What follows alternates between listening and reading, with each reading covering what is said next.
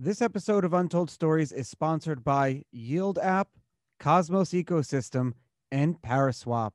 You'll hear more about them later on in this episode.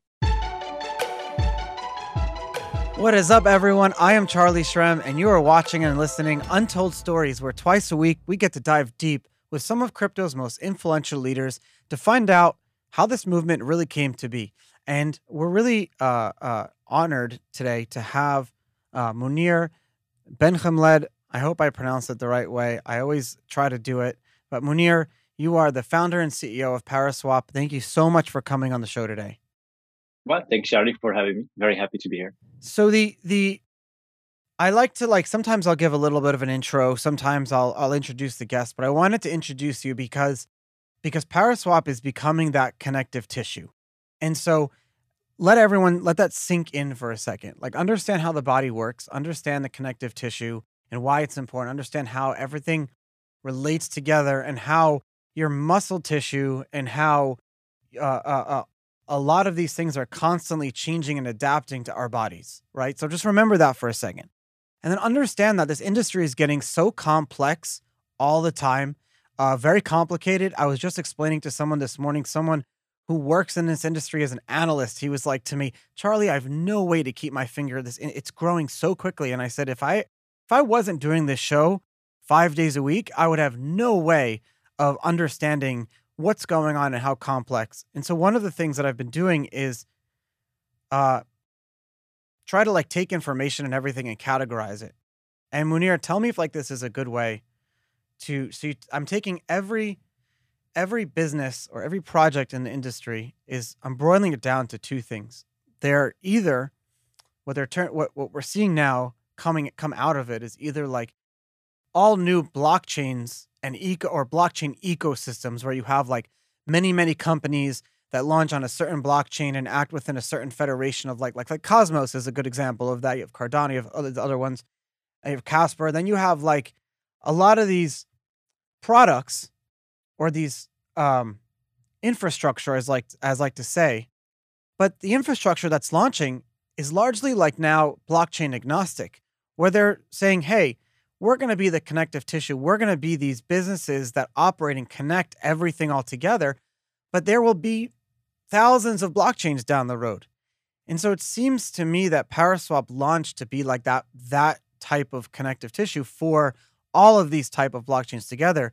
And just simply the fact like what you know the products that you bring to market that enable the user who are using these blockchains like myself on a everyday basis like that's so important what you're doing. So so thank you for coming. Is that a proper way to describe it bring it all together? Yeah i like it. It's very original. I mean it's it joins the, our long-term vision of why we're doing all of this and why we believe uh, that the future will run, I mean, the, the future of uh, trade, you know, like value exchange will run on thousands of blockchains and there should be a way to connect all this blockchain and facilitates this value movement and value exchange. Yeah, but I like the very much the way you, you described it. It's very, it's very interesting. Most of these uh, projects that I'm investing in personally, and you have like so many new blockchains launching, what I'm seeing more of now are like forward thinking. Like this is what it will do. This is what we can do with this if people, you know, et cetera, et cetera. But with Paraswap, what you did originally, essentially, is launching is you built a product for for the user of the now, right? Like for example, right now I can go on and if I want to go um, from one token to another token, convert that into, and that token only trades with USDT, and I want to convert that into USDC and deposit into another wallet, I could identify these parameters. And then your smart contract just does it all in one shot for me instead of needing to do 50 different Uniswap transactions. Everyone who's listening is like nodding their head and saying yes. How do you create forward thinking products, but also create products for the users of the now? Yeah. So I think it joins the principles of building a business. I mean, in general, not necessary to the to the blockchain or building a startup in, in the tech. You should always have a long-term vision, but also you should be connected to the reality and to the current users and iterate uh, by giving the feedbacks of those users and answering the current market needs and iterating because even though we think that the future will tend to that to, to where we would like it we would like to see it um, but it's not happening yet. Uh, so we need to get there, and we don't know how it's going to happen. Uh, today, we we think that um, future value exchange will happen uh, on public blockchains, and that real world assets will will be tokenized and so on. But we have no idea on how this would look like. So we need to figure out this over time by iterating and by building what's necessary today because the needs of today are quite big and quite significant. And as, as you described, uh, for a simple use case, I just want to swap an ETH for a DAI. And where is the best price? Where should I do it? Maybe if I go to Uniswap, it's not giving me the best price. Uh, let's do it on Paraswap, but it joins this long-term vision. Right now, we are running on a single blockchain on multiple dexes. Tomorrow, we'll be running on multiple blockchains and multiple dexes. So it's it's a, it's a it's a second iteration uh, and I think this is the best way to build and products who have done it this way. And I think the first one is Bitcoin, right? Because it was there, it was serving its purpose, and it was usable from from day one. And it's and it's now the biggest, uh, I would say, digital currency in the world. That's that's such a true statement because just thinking back on how, the first time I ever used Bitcoin, if I couldn't use Bitcoin the first time I heard about Bitcoin, I remember being able to to use it. You know, be able to just download the software go on the forums and say, hey, this is my address. Someone send me some free Bitcoin, which people would do at the time. Can't do that anymore. I wish. But you're right. Like it was usable. So, how can you launch something or build something that's not usable from day one uh, to the extent that, like, everyone expects it? The guy who works down the hall here or down the work from your office, too, or the girl, they're going to want to be able to to have access to to this whole industry. They're going to be able to do things and when i when you have to sit and explain to them sometimes how this all works the that user experience if it's bad you're going to just lose people and that's what happened in 2017 2014 all the bull and bear markets. So what is your mission? Yeah so i mean to, to re- reinstate I, I try to to do it in a more creative way. Um, but yeah it's exactly as i said uh, i think it's inevitable that uh, blockchains will be the main uh, connector of value exchange. So tomorrow, uh, you can imagine easily selling a Tesla share for a stablecoin and depositing the stablecoin on a Compound or Aave or any lending protocol uh, in a single transaction. And we want to be uh, this uh, middleware that facilitates this. You know, in travel industries, you have the Expedias, the Booking.com, who are the aggregators that facilitate the access to to to users for booking tickets and you have the airline companies the air france uh, air america and so on sure and between those there is a layer between quotes or a middleware that connects both like connects these uis and connects those you can see it as like a parallel of an infrastructure product which are airline companies and we are or we want to be this middleware like there are like two, three big companies in the world. One of them is called Amadeus that creates this connection, that creates these aggregation layers, that runs those complex uh, optimization algorithms, that like does all this, I would say, hard work of providing value for both parties. Airline companies, they want uh, passengers, they want uh, to sell tickets, and the, the, aggregators, they want to propose the best user experience for their users uh, we want to be in the middle. So that's why we see ourselves mostly as, as a middleware. And we think uh, the future of value exchange will look exactly like that. So today, these guys, uh, they excel in moving object from point A to point B. We want to be the ones that will move value from point A to point B, except that we are, we want to do it in an instantly. So it's mostly could look like an Uber than an airline company, but yeah, it's something in the middle. DeFi, DeFi, DeFi. You keep hearing me talk about it, and we know at the same time that the stock market is at record highs, but the economy is broken in recession. Government debt is off the charts. They're printing trillions of dollars. We need a new financial system, and I've been talking about it. We've all been talking about it decentralized finance. We know that too. We know that there's like $40 billion in value sitting in all these DeFi protocols, and it's barely a year old. It's new decentralized finance and it's brilliant and it works. And there's a lot of money to be made in things like yield farming, being able to provide liquidity, but a lot of them are high risk. There's scams and rug pulls that are so common to investors. We don't want to repeat what happened a few years ago in the crypto space. But what if there was a way to access those DeFi yields in a safe and transparent way. Well, I had the CEO, Tim Frost of Yield.app, my newest sponsor on the show. Listen to that show and check out Yield.app because here you have this team that is constantly filtering through all these DeFi investments. They're consolidating your gas fees and they're only investing in a select few that generate more than 20%. But their risk is not, they're not just investing in these tokens and waiting for them to do well.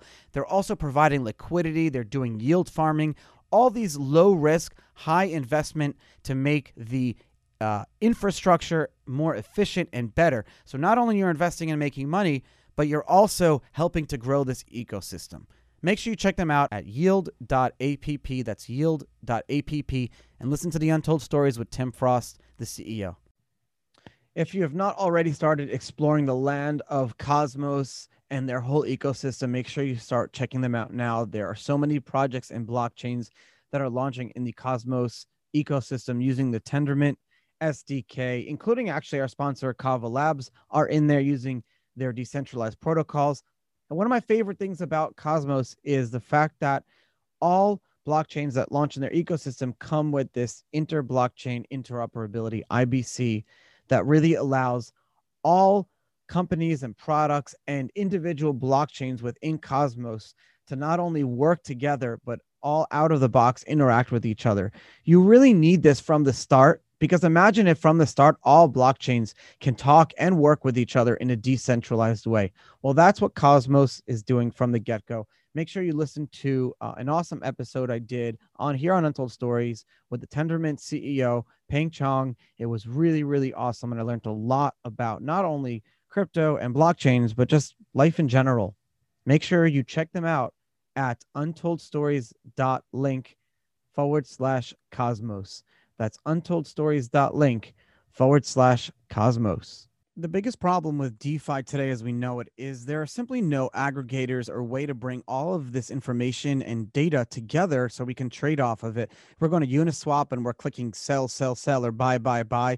I mean, imagine staying up till two o'clock in the morning just so you can make a trade. The folks at Paraswap, my newest sponsor, are doing exactly that. They are the fastest and most liquid aggregator on the Ethereum blockchain. They've built a state of the art algorithm that aggregates all the major decentralized exchanges in order to beat the market price. They are willing to offer you on your first swap a 50% gas refund. Check it out in the show notes. I mean, there's no reason not to use ParaSwap. It's the same thing as using any of these other sites, but you're getting a better price, zero slippage, better swap, safer, faster, more secure. Uh, what's what's the downside? There is none that I could think of. And you're getting your first swap 50% gas fees paid for. It solves every problem that I could think of. Make sure you check them out. They're my sponsors. I love them. And I love them even more that they're pushing crypto forward. Do you see like the ability for us to, um, if you have like a retirement account and you want to get a mortgage, you can tokenize your retirement account, borrow against your house, but then be able to transfer collateralization, be able to take any asset and, and tokenize it and have that relationship in between. What's stopping us from doing that now? How come we haven't jumped that that gap yet?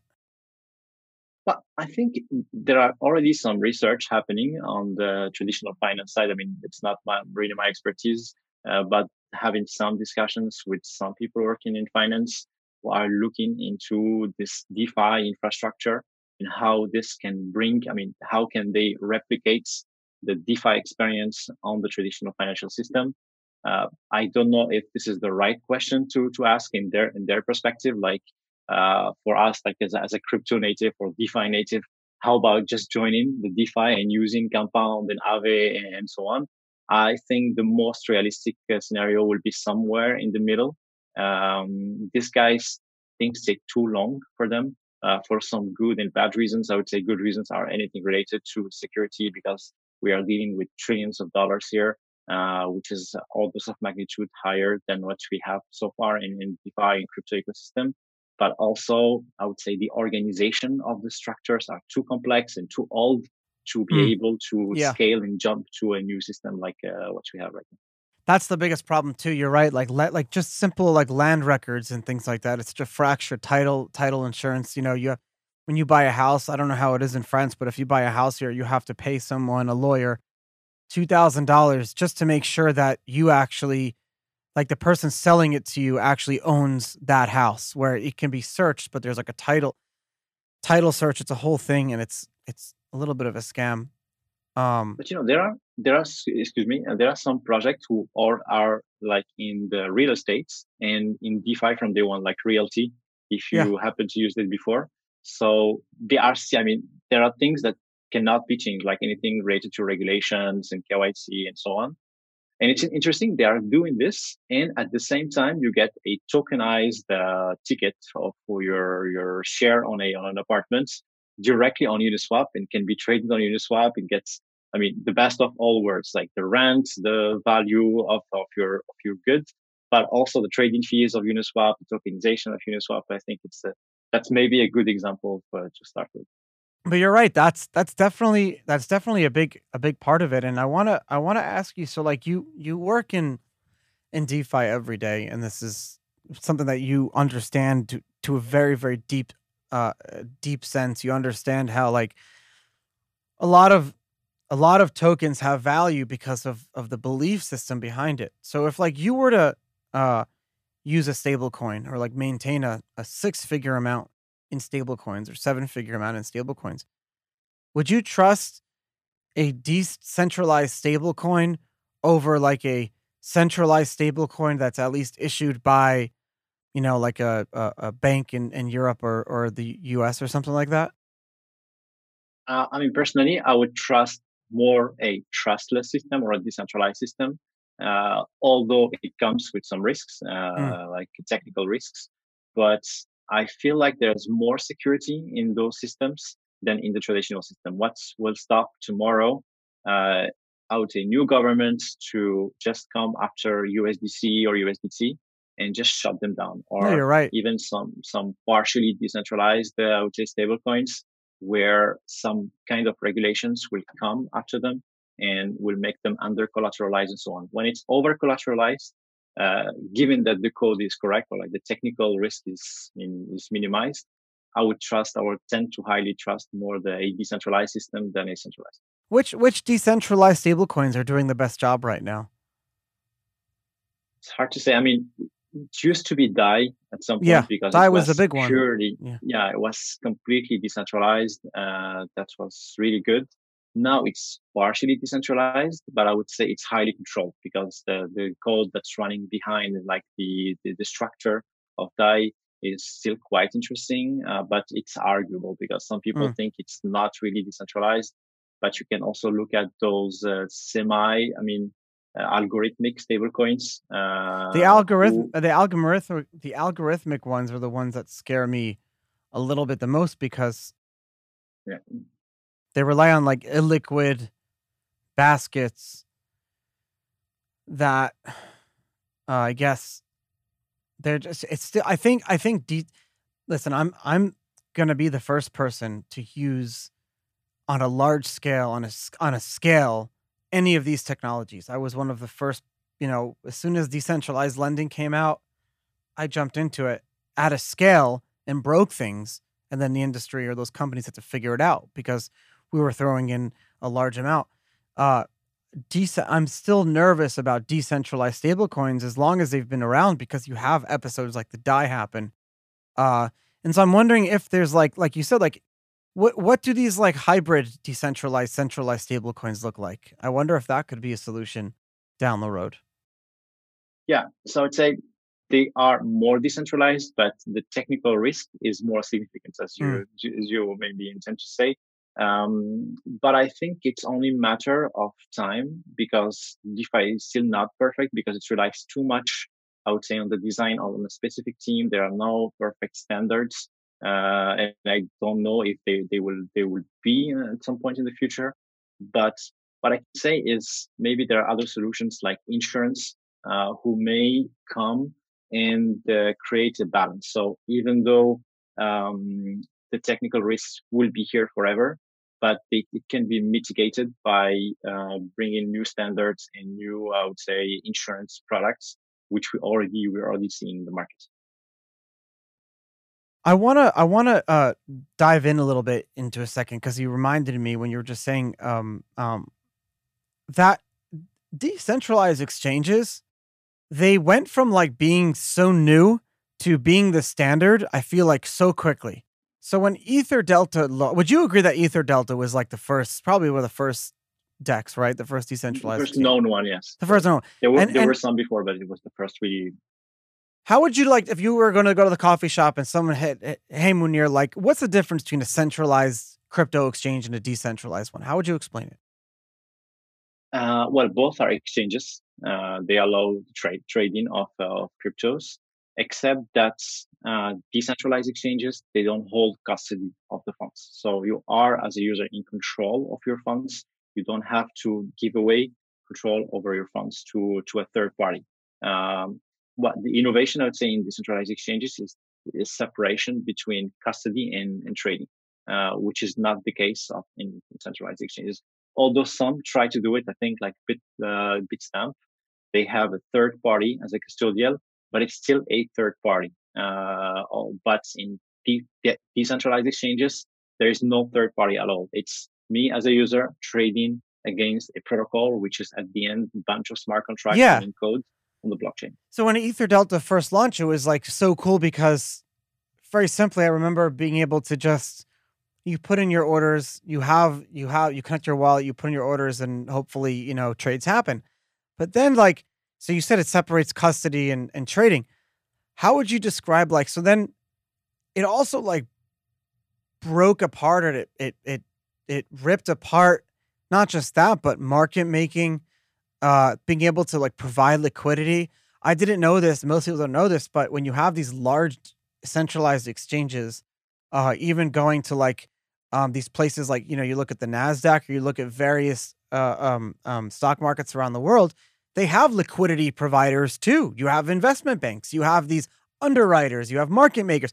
There is a whole just multi-trillion dollar industry around the world. And so now what decentralized exchanges is it took that section, allowed anyone, allowed you to be a liquidity provider. If you're sitting on a lot of a token and ether or another, it allowed you to be arguably like anyone to be part of Wall Street. Did did you foresee that kind of happening? I didn't, to be honest. I mean, me neither. Yeah. AMMs, AMMs, AMMs. Uh, the idea of AMMs, I think, existed since 2016. Uh, it was it was uh, a uh, blog post from uh, Vitalik uh, somewhere on the internet. I don't know where exactly, and talking about AMMs, and it was Bancor the oh, yeah. first to pick the the pick up the idea but Bancor didn't took off until I think 2017 with the ICO craze, uh, where people know about Bancor. Uh, but in meanwhile, Ether Delta was the leader. I mean, actually, uh, Ether Delta was the motivation why I had the idea of Paraswap. But yeah, that's that's that's another subject. But I think yes, I think very few people foresaw it. If I would say maybe Vitalik and few few folks who who thought about it before. Well, wait. So what was missing with Ether Delta? Because this is how our industry has been built built like someone falls in love with the industry or falls in love with crypto or bitcoin or whatever they try to use it they see like a void like a problem or something they need to solve and they built it themselves. So what did you see as a problem with ether delta that made you launch paraswap? Yeah well Great uh, i was a too. big user. Yeah i was a big user of ether delta. I was using it all the time especially because in 2017 you know with icos you don't get liquidity immediately. If you buy into an ico you have to wait for it to be on an exchange to be able to trade it and so on. While it was quite immediately on Ethereum, it was like the Uniswap of the time. Yeah. And, uh, but the UX was really, really not good. Uh, it was too slow and, uh, all transactions were happening on chain. So just to place an order, you have to make a transaction to cancel an order. I mean, it was too expensive at the time. ETH, the gas was expensive, but in the standards of that time, so when it was 50 Gwei, it was expensive, which is like 10 times cheaper than now. Um, so the idea was solving the UX side, was building a better Ether Delta, like a better decentralized exchange that can be used by anyone. That was the early idea I got in 2018, late 2018. Um, but by starting working on it, uh, this is where Bancor, Kyber, um, what else? Uniswap. Yeah, there was a lot of up. rapid development in this industry very quickly. At, yeah, within a very short period of time, uh, from late 2018 to early 2019, four, five dexes started showing up. Like Uniswap was just created, but took the leadership very quickly. and others started getting some liquidity. And at the time, was very small, but compared to the market, was quite high. So I pivoted the idea from building a new exchange because there were there were already exchanges to building a kind of an Expedia, uh, so that people will get access to all existing liquidity. Instead of seeing uh, each market with the one million to two million dollars in, in, in liquidity, you will have you will see a single market uh, that has ten million dollars liquidity. Mm. So that was the idea of building a better UI uh, that was only only about UI, and started working on this in May of 2019, um, and launched that. And was a naive approach because thinking that in 2019 people would use a decentralized exchange and we'd be looking for UX was a very naive approach. Yeah. So at that time, many people were excited. Yeah, it's nice, it's good, uh, we love it, but really nobody was using it. Uh, and this is where a second pivot came, where uh, the product uh, was rebuilt, but only for DeFi users. So it was uh, the target, the target user, uh, the target audience was only DeFi users, and that was launched in September 2019.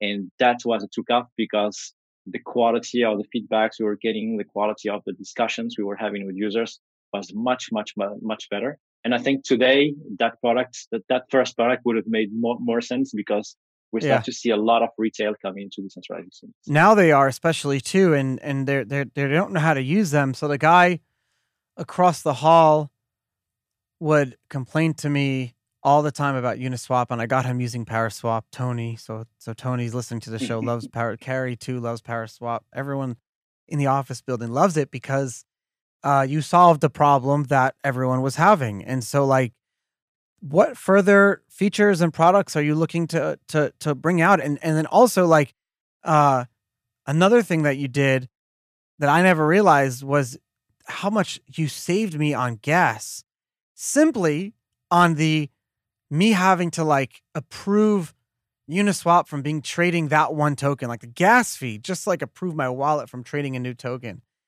All those times where where like something would trade because a lot of these tokens only trade in wrapped ETH, you know, and I want to go to, you know, for example, if I need to pay an invoice in USDC, I'm going from token to wrapped ETH to USDT to USDC. It's like five steps and you have to prove it and then deposit into a certain. So it's like, what other features are you are you um are you guys looking to bring out? yeah so now we started our next uh, i would say step or like next iteration to future plans which are cross chain so uh, we started building on other blockchains uh, starting with uh, side chains so oh, nice. Uh, we launched the polygon last week uh, it's very impressive because it feels like there is no fees you pay like point point point point something it's close to zero uh, in fees and liquidity. And they are attracting a lot of liquidity right now. Uh, we'll be launching also on many sidechains. So in a few weeks, we will be on four, five, six sidechains, uh, and users can jump from one to the other. Uh, we may bring some bridges. So for instance, you have ETH on Ethereum, uh, but you want to trade on Matic or Polygon right now. But in one click, you can go from here to there and using our, our aggregator. So for instance, you have um, DAI and you want uh, just the DAI on Polygon, there is a bridge that will create a peg of your DAI. Yes. But if you want Matic or like ETH on the other side, you can also use Paraswap in order to exchange. Like you will go from DAI on ETH to ETH on ETH, and then you will go from ETH on Ethereum to the ETH on Polygon. So that's uh, that's I would say the next feature we, we're we're gonna build as well. That's brilliant. That's so that's that, so that's, needed. That, yeah yeah, that I think is like the first, uh, I would say, foot in, in the future because uh, right now it will be simple because at the end we are using we are using I would say hybrid systems. We are not not 100% decentralized. I mean, they're not controlled by us, but by a network of validators. But in the future, uh, as I mentioned in the beginning, you can trade any asset to in any other asset, no matter in which blockchain they are they, they live. So, so, so that's that's the first step you know, like the, it sounds all great, but but realistically, how does it happen? So like when someone when when there's a piece of software, I can write a piece of software in any language, deploy anywhere, uh, to do anything. And largely, if I write an API that works with the internals of my software, and the API allows for for connections, whether it's on JSON, there's largely like a unwritten standard for how API should work all over the world. Like, and it doesn't matter even if it's written in, in not, you know, it doesn't matter not just like like programming language, but actual languages like like spoken languages, whatever. Um, it all connects. Do we have that with blockchains now? Like, how are they all talking to each other? Whose responsibility is it to develop that like standard for all blockchains to to be able to talk to each other like on day one out of the box? Yeah, I'm not really aware of a project that's like uh, having a solution, like a real and concrete solution that can be used uh, out of the bat. And I think it's very hard. So you have Cosmos, Polkadot, uh, who are doing this, but within the Cosmos on the Polkadot uh, yeah. ecosystem.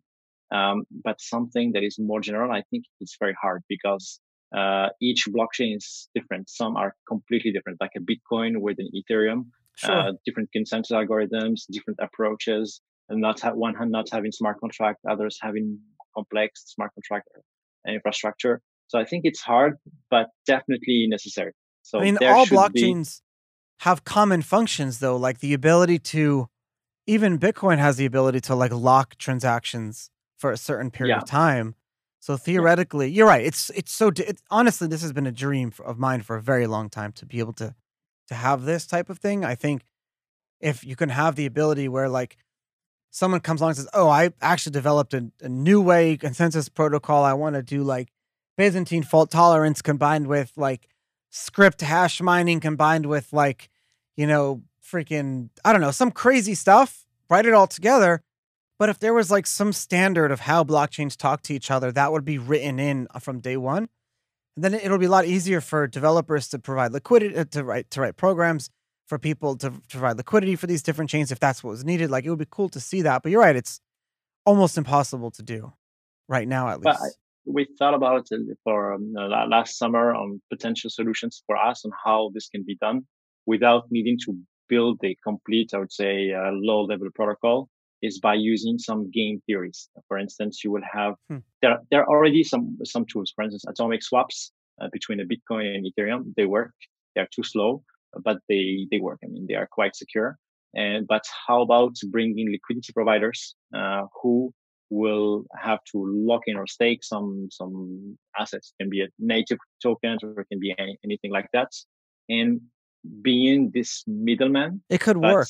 Yeah, it can be a decentralized network that can facilitate this kind of scenarios. It, there are a lot of edge cases, and but by some clever game theory, game theoretical approaches, I think this problem can be solved, and that could be a first iteration. Well, like you use the example like atomic swaps, and I and I understand because I was very excited about that when that was first conceptualized, and some wallets are doing it, like Atomic Wallet is doing it. But like, why couldn't a company be that middleman in a decentralized way, kind of operate pools now, like kind of how you do it when when you use Paraswap?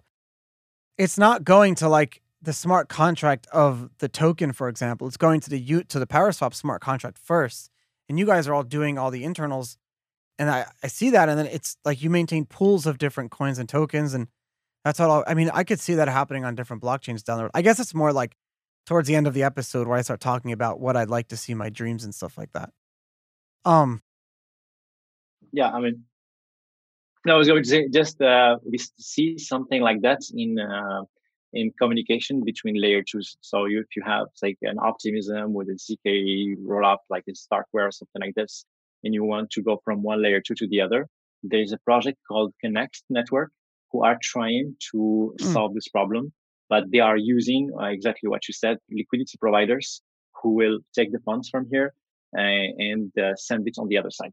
So that's um, that's one of the approaches. It's uh, only uh, it works today for transfers. So if you have funds on one layer two, you want to transfer to another layer two, and in the future they want to generalize that to other blockchains. But that works only for transfers, not for more complex yeah, operations. I know. Yeah, you can't do uh, you can't do more complex operations. You can't do. It would be great. Like if you can figure out a way to do. Uh, it's such an antithesis, but if th- there has to be a way to to offer some sort of like staking on top of Bitcoin, to be able to lock in Bitcoin for a certain amount of time and provide decentralized liquidity like you can do with Ether and some of your tokens. That would be really nice to see. Um, but I know, you know, things move slow in Bitcoin world. But um, speaking of not moving slow, Paraswap is a fairly young company, and you guys, what you were telling me earlier, your um, 10 people and you're rapidly hiring, combining two questions in one. So for anyone who's looking looking to, to be part of an amazing growing team at the ground level, con- contact Mounir, contact their team, and uh, the contact information and their link will be in the show notes and everything. Um, but and you guys attracted like uh, investments from from like everyone from from uh, um, blockchain capital and alameda research and and um, coin fund and so many different companies. What advice do you have for other founders looking to start in the industry? And at the same time like what qualities do you look at in people when when you're interviewing? Like do you look for certain things like when you first meet someone like that first impression? Yeah uh, I would say, I mean, I don't have something uh, that's new. I mean, mm. it's, I would say building startup, it's more a lot of common sense that is uh, involved in it. Obviously, it's not that obvious, but um, for us, so it is the secret was being as close as possible to users. So I literally still do phone calls or video calls with users. Uh, we still to understand deeply how they really want and who they are and what's what they they expect. And well, that's I would say uh, one of the things that made us stand up. And maybe many people don't know, but Paraswap has been running till uh, we closed this first round with one person. So it was literally only me doing the whole oh. thing from back end, front end, and all this all this thing versus teams who are like the more huge, yeah, 12, uh, 20 people. And I think uh, you have to be always creative when you don't have resources. So uh, when you have right now, I mean, we, are, we feel more comfortable. We can move much faster. But when you don't have this means like the funds and, and manpower, uh, you get to be very creative.